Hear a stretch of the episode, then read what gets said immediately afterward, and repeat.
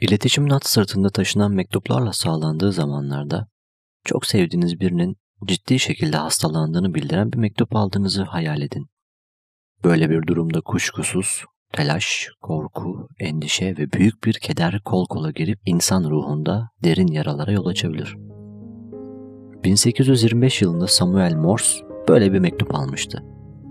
Karısının hasta olduğunu Hatta durumunun giderek ciddileştiğini bildiren mektup eline ulaştığında evine koştu. Ruhunda derin yaralar bırakan bu mektup olmasaydı bugün Morse adı hiçbir şey ifade etmeyecek, belki de telgraf hiç var olmayacaktı. Kendi adı ile anılan Morse alfabesini icat ederek telgraf teknolojisini geliştiren Samuel Morse'a çok şey borçluyuz.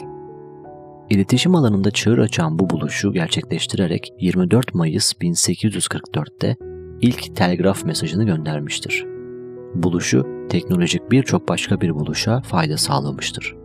Mucit olmanın yanında profesyonel olarak bir ressam olan Morse, 1810 yılında Yale Üniversitesi'nden mezun olduktan sonra Londra'ya gitmiş ve çalışmalarına Royal Academy of Arts'ta devam etmiştir.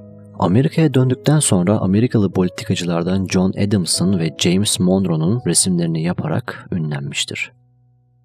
Şubat 1825'te Morse resim yapmak için Washington'dayken babasından bir mektup alır. O tarihte mektuplar at sırtında yolculuk etmekte ve bir mektubun sahibine ulaşması çok uzun sürmektedir. Babasının mektubundan karısının ciddi bir şekilde hastalanmış olduğunu öğrenince çalışmalarını yarıda bırakıp evine koşar. Ancak eve vardığında çok geç kalmış olduğunu anlar. Morse'un karısı üçüncü çocuklarının doğumu sırasında ortaya çıkan sağlık sorunu nedeniyle yaşamını yitirmiştir. Üstelik Morse cenazeye bile yetişememiştir. Bu trajik olay Morse'u derinden yaralar. Sonradan kızına yazdığı mektupta Morse, sevgili annenden mahrum kalmanın beni nasıl yaraladığını ve bu yaraların nasıl açık kaldığını bilemezsin diye yazmıştır. Ancak Morse'un açık kalan yarası olmasaydı Morse alfabesi ve telgraf da hiç var olmayabilirdi. Samuel Morse karısının ölümü ardından ressamlık kariyerine birkaç yıl daha devam eder.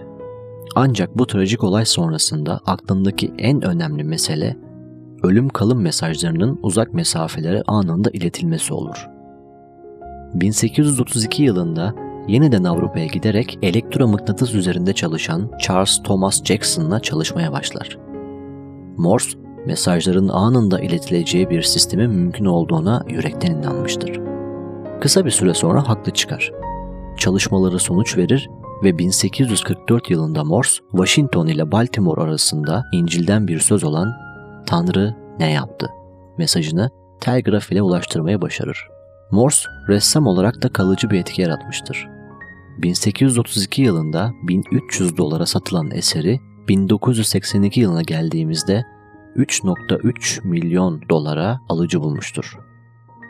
Bu sanat eseri aynı zamanda o tarihe kadar Amerikalı bir sanatçı tarafından yapılmış en değerli eserdir. Videoyu ve hikayeyi beğendiyseniz kanalıma abone olmayı ve beğenmeyi unutmayın.